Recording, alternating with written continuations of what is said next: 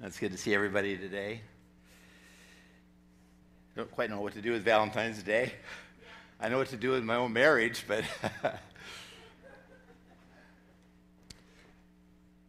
I think that there's going to be a blessing related to the day today in the talk in a little bit. But we are really excited and happy today that we are transitioning. Even though there's such treasures in the Old Testament, we are now transitioning into the New Testament in the story this week. This is chapter 22 of the Chronological Bible. And I want to talk to you about the beginning of the New Covenant, something to very much celebrate.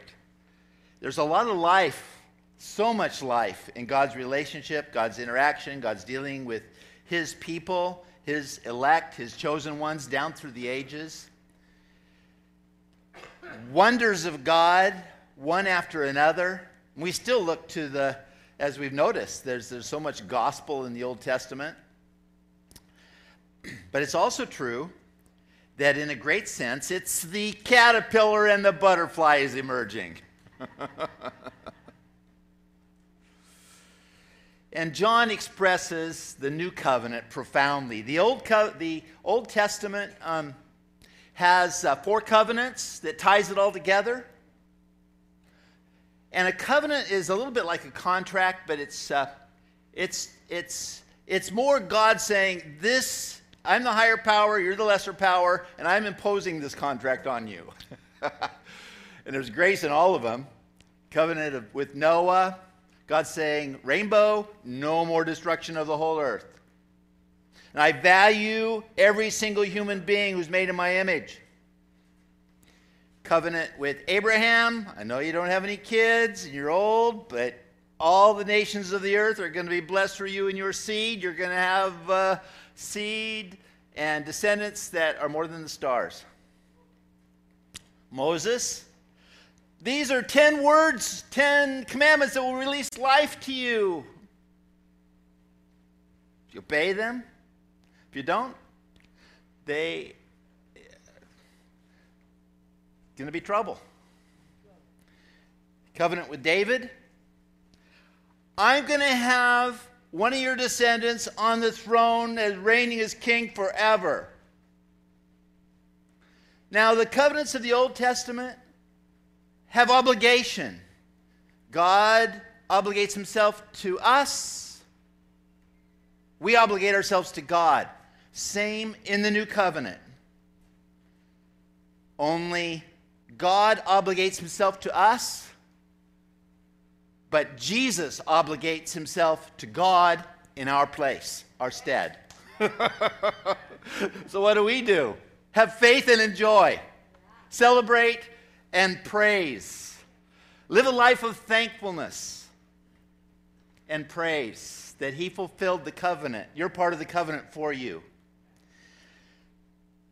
Now, the new covenant is expressed not in terms of concept and law. The new covenant is expressed in divine human person. The resurrected Jesus Christ. Let's listen to just under 2 minutes of John's expression of the new covenant. Pay strict attention, please. In the beginning was the Word, and the Word was with God, and the Word was God. He was in the beginning with God. All things were made through him, and without him nothing was made that was made. In him was life, and the life was the light of men. And the light shines in the darkness, and the darkness did not comprehend it. There was a man sent from God whose name was John. This man came for a witness to bear witness of the light, that all through him might believe. He was not that light, but was sent to bear witness of that light. That was the true light which gives light to every man coming into the world. He was in the world, and the world was made through him, and the world did not know him. He came to his own, and his own did not receive him. But as many as received him, to them gave he the right to become children of God, to those who believe in his name, who were born not of blood, nor of the will of the flesh, nor of the will of man, but of God. And the Word became flesh and dwelt among us, and we beheld his glory, the glory as of the only begotten of the Father, full of grace and truth.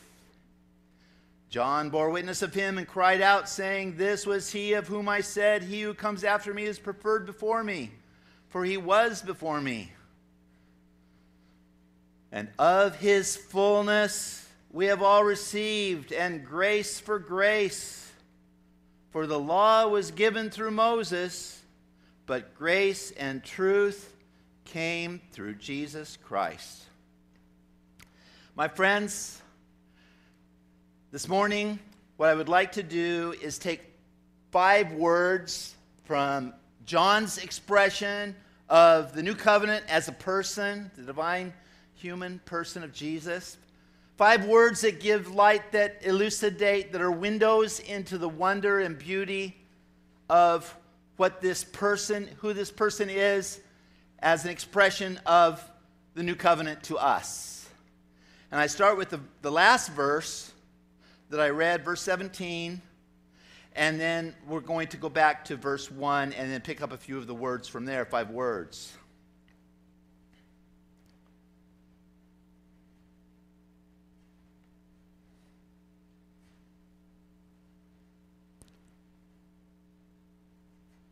So, first, talking point, the word grace.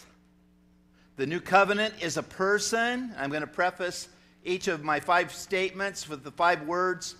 I'm going to preface it with the beginning phrase, the new covenant is a person who. So the word is grace, and the new covenant is a person who is truly, personally consumed by his favor toward us. Grace is undeserved favor. And Jesus is full of truth, but he's full of, as well, of grace.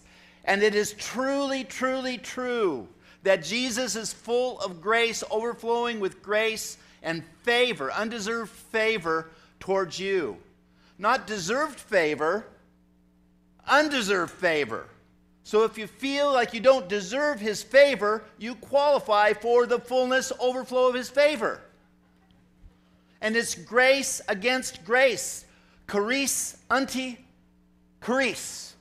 Anti, anti, means against. It's grace not in terms of pushing against, but right up against. There's no space between his undeserved favor, undeserved favor, undeserved favor, undeserved favor, and you. You get it.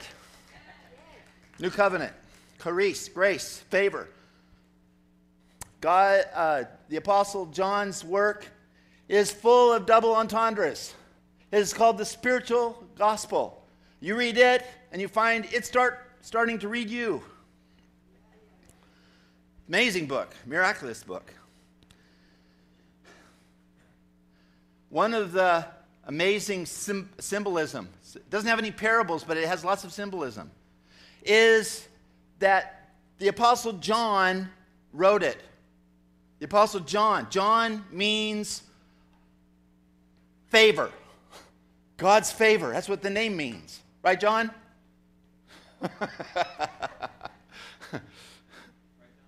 Yeah, John. Undeserved favor. 3 Johns here, John. 3 Johns, I think, maybe more than that. 3 Johns here. Undeserved favor. And John not only writes it, but he starts it with John the Baptist. In the mouth of 2 or 3 witnesses, something is established in the Bible. John. Undeserved favor, blasting us.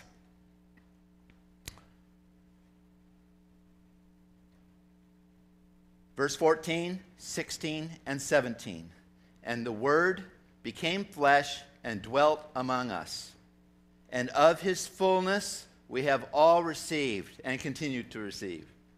And grace for grace. Grace, charis, anti, charis. Grace for grace. For the law was given through Moses. This do, and you will live. Jesus says, I'll do that for them, and you live. That doesn't put a song in your heart, a dance in your step, and a smile on your face. I just don't have any hope for you.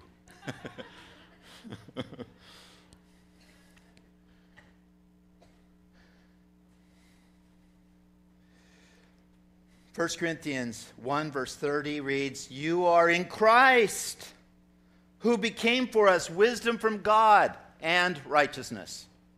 He who knew no sin became sin, that you would become the righteousness. Forensically, legally, God looks at you and sees the righteousness of Christ. He sees all of your sins, past, present, and future, entirely forgiven, but he's also superimposed on you, imputed to you, the righteousness of Jesus Christ. Many Christian denominations can't handle this. The Council of Trent, in response to Martin Luther's affirming of this being righteousified by faith, they said, no! We are not righteousified by faith alone, through grace alone. We are righteousified by grace plus works. And God's grace gives us the power to do his works, but we're justified by the works. There's one problem with that, as I've noticed in sharing the gospel with many people in our own area and down through the years. If you add anything to the gospel of grace, you can never be quite sure you're doing it good enough. And there's always doubt about whether you're really saved or not. If you are depending on anything related to your works, well, as long as we're sincere, as long as we are really, really sincere in trying, listen, are you always 100% sincere? If you have doubt about anything that you can add to the gospel, that's a valid doubt. I want to affirm you in your doubting. It's a free gift, fully. Your job is to celebrate it.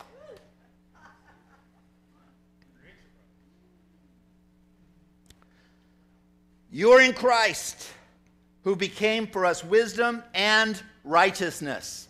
He is our righteousness. He fulfilled the human part of the covenant.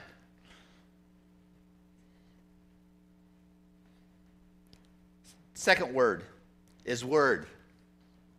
The new covenant is a person. The new covenant is a person who is in his very essence what God is speaking to all of the people of planet Earth. You have one job, planet Earth. Listen to this one word.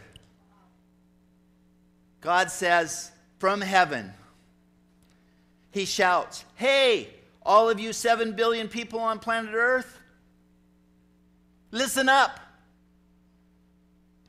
And through the universe, from the heaven realm, comes that call. Hey, everybody, listen up. But when it hits us, our spiritual ears hear the word Jesus. Jesus is the translation of heaven's, hey, listen up. It doesn't come to us in Chinese or in English or in Spanish or any other language, this, hey, listen up. There is a translator between us and heaven, and when it hits us, it is not even the word Jesus per se. It is the experience of the person of Jesus, the life of Jesus that hits us. And all the wonder of that. Jesus is the word. It's like my grandson Luke sent Brenda and I a letter recently that he dictated to his mother, he's 4 years old, to give to Grandpa and Grandma. In essence, the word said, the letter said, Grandpa and Grandma, you should learn how to do video games. I love video games. They are so much fun. You can learn more and more about video games, Grandpa and Grandma. And also, please, give me some more presents of video games. I love you, Luke. If you would condense that to one word, what would it be? What's on his mind? And he's imparting that to Grandpa and Grandma. One word. He wants it to not just be a word, though. He wants it to be an experience.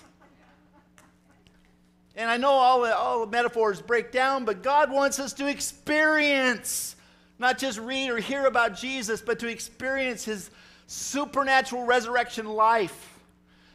You have one job. Let yourself be blessed by Jesus. It's your one job.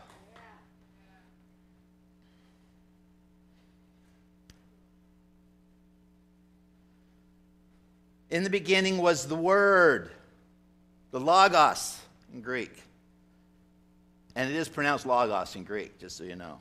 I am on one-person mission to change everybody from saying Logos to say Logos instead of Logos. Logos. In the beginning was the Word, and the Word was with God, and the Word was God. The same was in the beginning with God. And the Word was made flesh and dwelt among us. Hey, human beings, Jesus' life. The first century Jewish readers, as I've mentioned to you in previous sermons, the word logos, the word word, meant all that God has spoken in the Old Testament. All that God is saying reduces to one word, Jesus. One experience, resurrected Jesus. The Greeks, the word logos was used for the supreme philosophical wisdom that everybody talked about and reveled in and searched for. That supreme philosophical wisdom, Greek world, reduces to the singular person of Jesus for you to receive.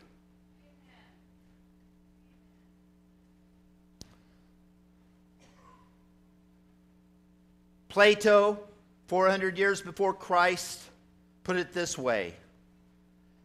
The Greek philosopher Plato, it could be that someday God will send forth a word who will reveal all mysteries and make everything plain.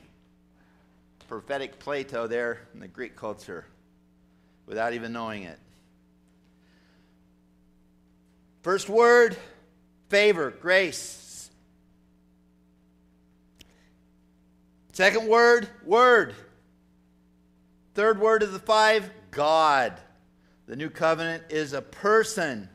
The new covenant is a person who is fully, fully human, yet also fully God. In the beginning was the Word, and the Word was with God, and the Word, what? Was God. Mary said to the angel Gabriel, "How can this be? I'm a virgin." And Gabriel said back, "The Holy Spirit will come upon you, and the Almighty will overshadow you, and the one who is to be born of you will be called the Son of God." Joseph, oh man, I've had problems before, but never anything close to this. The woman who I'm engaged to is claiming to be with child from God. She needs to be committed to some kind of something. Family will reject. My friends will reject. I think I'm just going to divorce her quietly and move on. I'm in total denial about what's going on here. He gets a vision, a dream. The angel speaks to him. Don't be afraid. That which is conceived in her is from the Holy Spirit. He is the Son of God, which means he's God. The Son of God equals God the Son. We have bumper stickers that say, "My son this, my daughter this, my child this." This is a bumper sticker that might have been in the first century time with Mary and Joseph. Well, if it isn't Joseph and Mary, our son is an honor student, our son is in medical school, our son is God.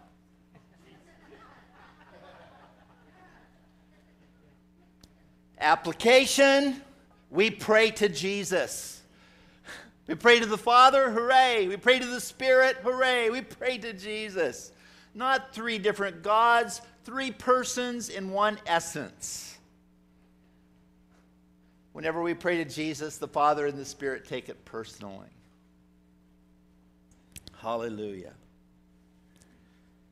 I know. It's beyond, who is to say that something that's a little bit bigger than my fist, my brain, should be able to comprehend all of the mysteries of God? That's very arrogant to think that. Let's just humbly be glad we have some revelation. He is fully God. He is fully man. Jesus. 4, the new covenant is a person who is relentless in the shining of his life toward us. The new covenant is a person who is relentless in the shining of his life toward us. Verse 4 and 5 and then verse 9. In him was life. That's abundant life. That's heaven life. That's resurrection life. That's salvation life, deliverance, supernatural joy and peace and love. In him was life, the life that is truly life, Paul says later. In him was life, and the life was something. It was the light of all men. The light shines in the darkness, and the darkness did not comprehend it. The light of Jesus shines on every single person. But there can be resistance. There can be no. And if you allow the light of Jesus' life in, you get more life, more light. Jesus said, "He that has will be given more." And you even think about the stories of the different stories in the Christmas story. God is not at pains to give them the full revelation of what it means that Jesus is the new covenant. He's quite content to just give them a little bit to start. And they are content. The shepherds didn't get the full revelation. They just got a huge breakthrough for part of it. The wise men, the magi, just got a little bit. They got the word from the Word, the promise of the Messiah coming out of Bethlehem. They've got the star gave revelation. This is the king. This is going to be born king of the Jews. But God didn't give him the full plan of salvation. But they opened up to the life that was light to them at that point, didn't they? And there's more to come that we don't even read about in their lives down the road. Each of them. Mary didn't get the full revelation herself. Even on the day of Pentecost, there was years later, there was this huge revelation to Mary about what her son was all about when the Spirit of God came upon her on the day of Pentecost, when the Holy Spirit came. Don't get ahead of yourself. You're on a pilgrimage with God. God's your shepherd. He's leading you to still waters and green pastures. Don't condemn or beat yourself up that you're not farther ahead than you are now. You're probably right now in your Christian maturity, you're probably right about where you should be. Give or take. But whatever point his Jesus life is shining on you, open up. I know I think of the big barn, the hayloft, when I was a kid, and it's kind of dark in there. There's only one light bulb or 2 light bulbs for the whole big hayloft, and I was thinking when the lights were off even, it was even more profound. There would be these knot holes on a summer day in there, and the light would shine in, and you'd see the dust, these rays of light, and the dust, hay dust in the air. I remember just marveling at that. Some people nail planks over the knot holes. Others get a hammer and make the knot holes bigger and say more. Who are you? I suspect you have a hammer, like Jeremiah used last week. Verse 10. He was in the world, and the world was made through him, and the world did not know him. Why? Nailed hammer over the knothole. No light here, please. I'm not religious. He came to his own, and his own did not receive him, even Jewish people. But as many as received him, the ball started rolling. The snowball started down the hill. To as many as received him, to them he gave the right to become children of God, to those who believe in his name, who were born not of blood, nor of the will of flesh, nor of the will of man, but born of God. Receive, believe, be born again. There's a progression of life light that we open ourselves up to. What are other ones? Do you remember a life light surge when you got baptized in water, perhaps?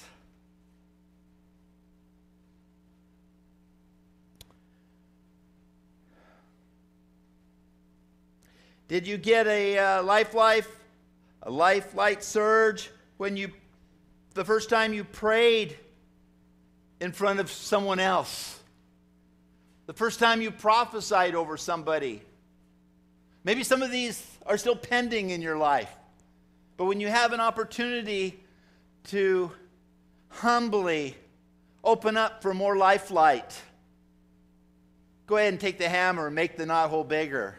And more supernatural Jesus life will flood you. The first time you confess Christ, the breaking off of a bad habit that's impeding your relationship with Christ. All these are making the knothole bigger, and more life light are flooding your life. St. Valentine was that way.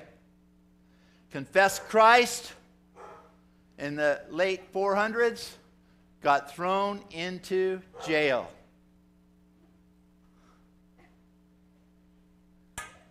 Amen. Got thrown into jail. The judge who unfairly threw him into jail had a daughter who was blind. Valentine, he was a healing revivalist. So he said, "Hey, judge." I think it's remarkable he forgave the judge, didn't treat him in the same spirit that he was treated by the judge. He said, "Want me to pray for your daughter? I believe Jesus could heal her." The judge brings his daughter to the jail. This oral tradition goes back, and then written tradition goes way back to the 5th century. Prays for her, she gets healed. The judge lets every Christian out of jail. He himself becomes a Jesus person. His daughter becomes a Jesus person. But Valentine just didn't stop there and start a ministry and a magazine and a television show. He just started preaching again and got thrown in jail again. Only this time he was going to be executed. And he still felt a generosity of heart towards people in his life. And he wrote a letter to the girl that got healed. And in the letter, there's no evidence of anything romantic about it, but he just signed it, "Your Valentine," and the romanticists took it from there and created what it is today. But even Valentine was his springboard for his life was God's favor and the supernatural Jesus life that was flooding him and his response to it point by point by point. And that easily morphs into our last word, which is glory. The new covenant is a person who captivates us with the continual manifestation of his glory. And the Word became flesh and dwelt among us, and we beheld his glory, the glory as of the only begotten of the Father. Sometimes we think of glory as glorifying God, living for God, and that's a concept of glory that is worthy. We live for the praise of his glory. But glory is also a manifestation of the atmosphere of God, the personality of God, and the person of God that's imparted to us by the Holy Spirit. That a taste of heaven in our personal now. 2 Corinthians 3:18 reads, "But we all with unveiled face are beholding as in a mirror the glory of the Lord, and are being transformed into the same image from glory to glory, just as by the Spirit of the Lord." Experiences of the glory of God are not designed just for a one-time transfiguration on the Mount of Transfiguration, or a revelation of the glory a couple of different times in the Old Testament where no one could stand because of the presence, the manifest presence of God, the manifest presence of His glory. We now have been blood-bought into a status with God where the Holy Spirit continually floods us with His experience of His glory. This is part and parcel of what it means that Jesus Christ is the new covenant. Let's stand up.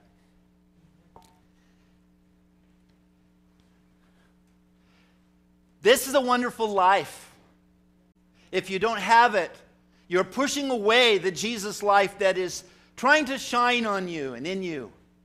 I appeal to you in His name. If you are resisting His life light, His favor, His word to you, His deity, His glory, repent, turn away from your sinfulness and sins, and open your heart up to Jesus, to His new covenant. I'd like to ask everybody here in the sanctuary today, and even at home, to repeat this prayer after me for the sake of people on channel 11 at 11.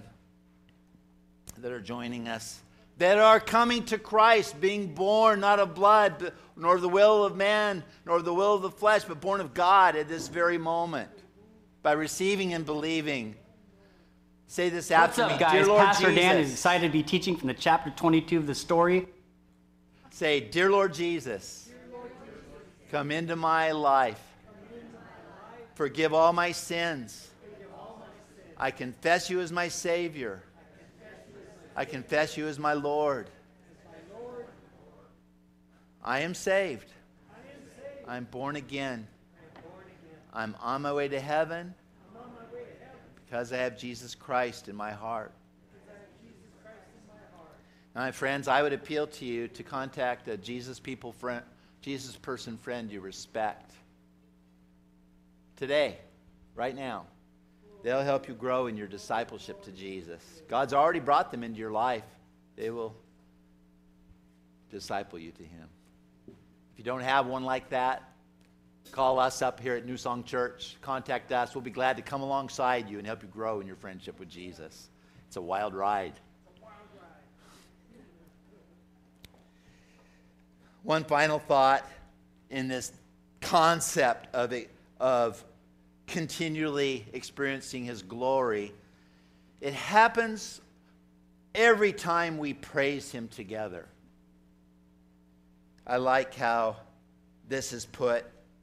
It's been a repeated refrain for New Song down through the years and globally as well with other fellowships. It's we praise until a spirit of worship comes. We worship until the glory comes. Do we have that display? We praise until a spirit of worship comes. Yes. We worship until the glory comes. Yeah. Then we stand in the glory. I guess we don't have that. We had that up there, but it's not available apparently. So right now, we're going to do that, encapsulate that. We only have a few minutes before we're done. But I want to put your hands on your heart. I want to bless you. And then I want to us to sing one praise song for us to experience the glory one more time before we go today. Jesus, we praise you for your undeserved favor toward us, that you are the word of God that's being spoken to us. And we have one job, receive the word. You are the command of God, the righteousness of God, the wisdom of God. You are God. You are life light to us. And you exude glory, which we are about to dip into again right now. As we go our way right after this song, we pray for your continued shepherding to safety, good health, financial favor, wisdom, success at all that we work at, opportunities for Resurrection Jesus Life ministry, and an ever-increasing personal revelation of your wonder and your beauty towards us, Jesus, Jesus, Jesus. You're worthy of it all, Lord. Amen. Let's sing this. Let the glory come.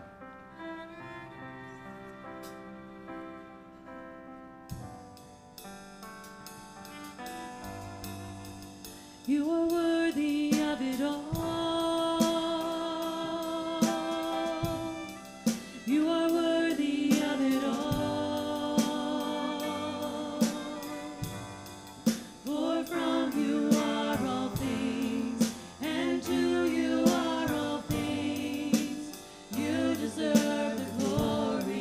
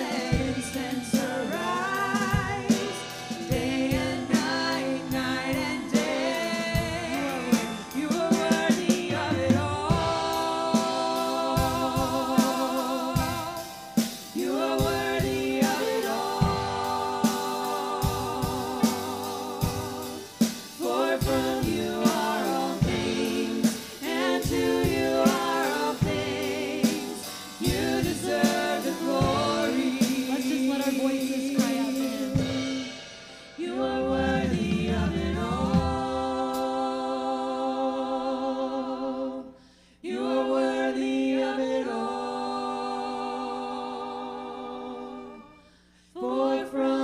Lord.